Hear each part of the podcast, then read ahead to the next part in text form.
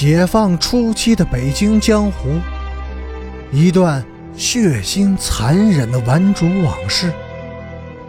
欢迎收听《北京教父》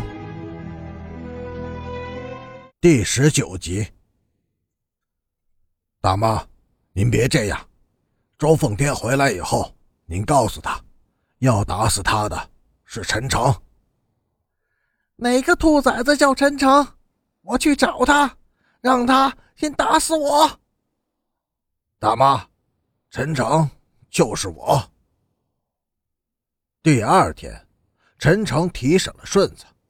在北城的顽主中，顺子是周凤天最要好的哥们儿。顺子，挨打没有？陈诚笑着问。平时他常和顺子开玩笑。他喜欢这小伙子的机灵劲儿。还没有呢，我估摸着一时半会儿的还没事为什么？没抓着奉天嘛，所以陈大哥，您要是不打我，别人谁也不敢动我一个指头。再说，陈大哥又不是翻脸不认人的人。顺子油嘴滑舌地说：“顺子。”你放心，我是不会打你的。不过你得给我办一件事。陈诚拍了拍顺子的肩膀，说：“你知道昨天晚上为什么没有抓住周凤天吗？听说有人给他透了信儿，是红卫兵里的人，是吗？是。我现在既要抓住周凤天，又不能依靠我们的红卫兵组织。”顺子，你说我该怎么办呢？单恋。顺子惊愕的问道：“陈大哥，你和奉天没冤没仇的，为什么非得和他过不去呢？这不是个人之间的事儿，有个周奉天在，红卫兵中就会出叛徒，就会有人顾虑重重，连你这样的流氓都不敢动一个指头。”顺子，不是我和他过不去，是他和红卫兵过不去。陈大哥，你让我干什么事儿？找到周凤天，时间、地点由他选。在南城，边亚军也失踪了。在他突然失踪的前一天，有个小佛爷受不过打，把他给供了出来，指认他是行窃多年。独行独来的老手，佛爷的供词经过辗转的传递，一天以后才到了段兵的手里。这一天的时间对于边雅军来说是极为的宝贵的。上午，他得到佛爷已经招供的消息以后，迅速的收拾了一下家里的东西，把一些重要的物品和钱转移到了可靠的朋友处。中午。他写了几封信，并立刻投寄了。其中一封信是寄往大山里的。下午，他把安慧心约进了樱桃沟。当他们在平整的青石板上坐下来以后，他哭了。我本来不想告诉你的，自己一个人悄悄的去死。可是，我还是忍不住想最后见你一面。慧心，你忘了我吧，就当从来没有边雅君这个人。去死！你怎么会有这么个怪念头？安慧心惊讶的看着已经哭成个泪人的边雅君，问：“是不是家里出了什么事？”边雅君哭着点了点头：“你家里到底是什么出身？资本家？出身不好。”也不要背包袱呀，出身不能选择，革命的道路是可以选择的，这是周总理说的。不仅仅是资本家，而且是大富翁。我父亲解放以前是国民党中央银行的司库。边亚军的情绪稍微平稳了一些，但还在不停的哽咽。那也没必要去死呀。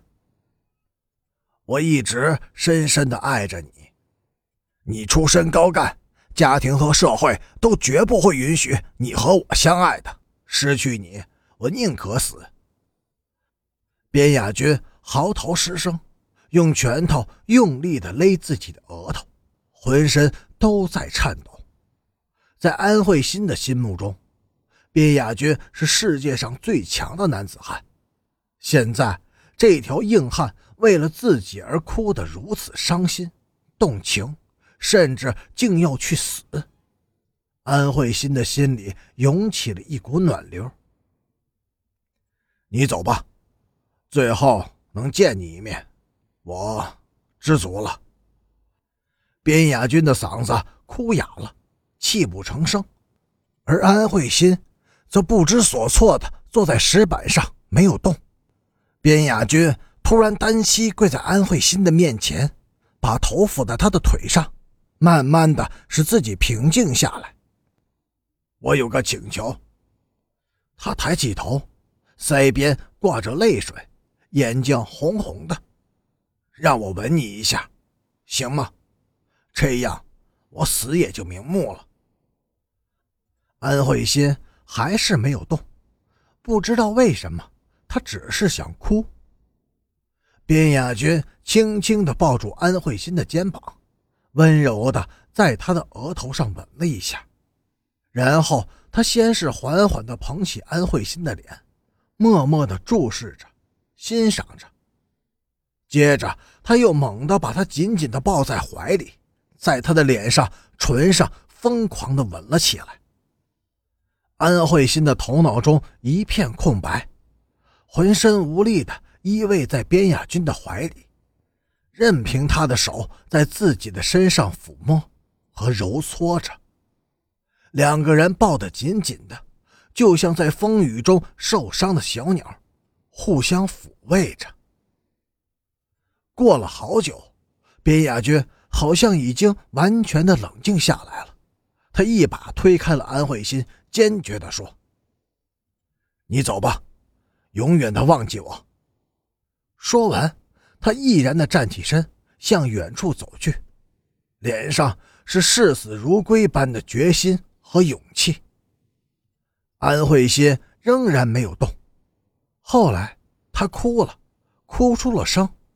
边雅君又走了回来，他抱起公主，利索的解开了她的衣扣。不一会儿，他就把她剥得一丝不挂了。第二天，安慧心哼着红卫兵战歌到学校去找边亚君，而边亚君。已经失踪了。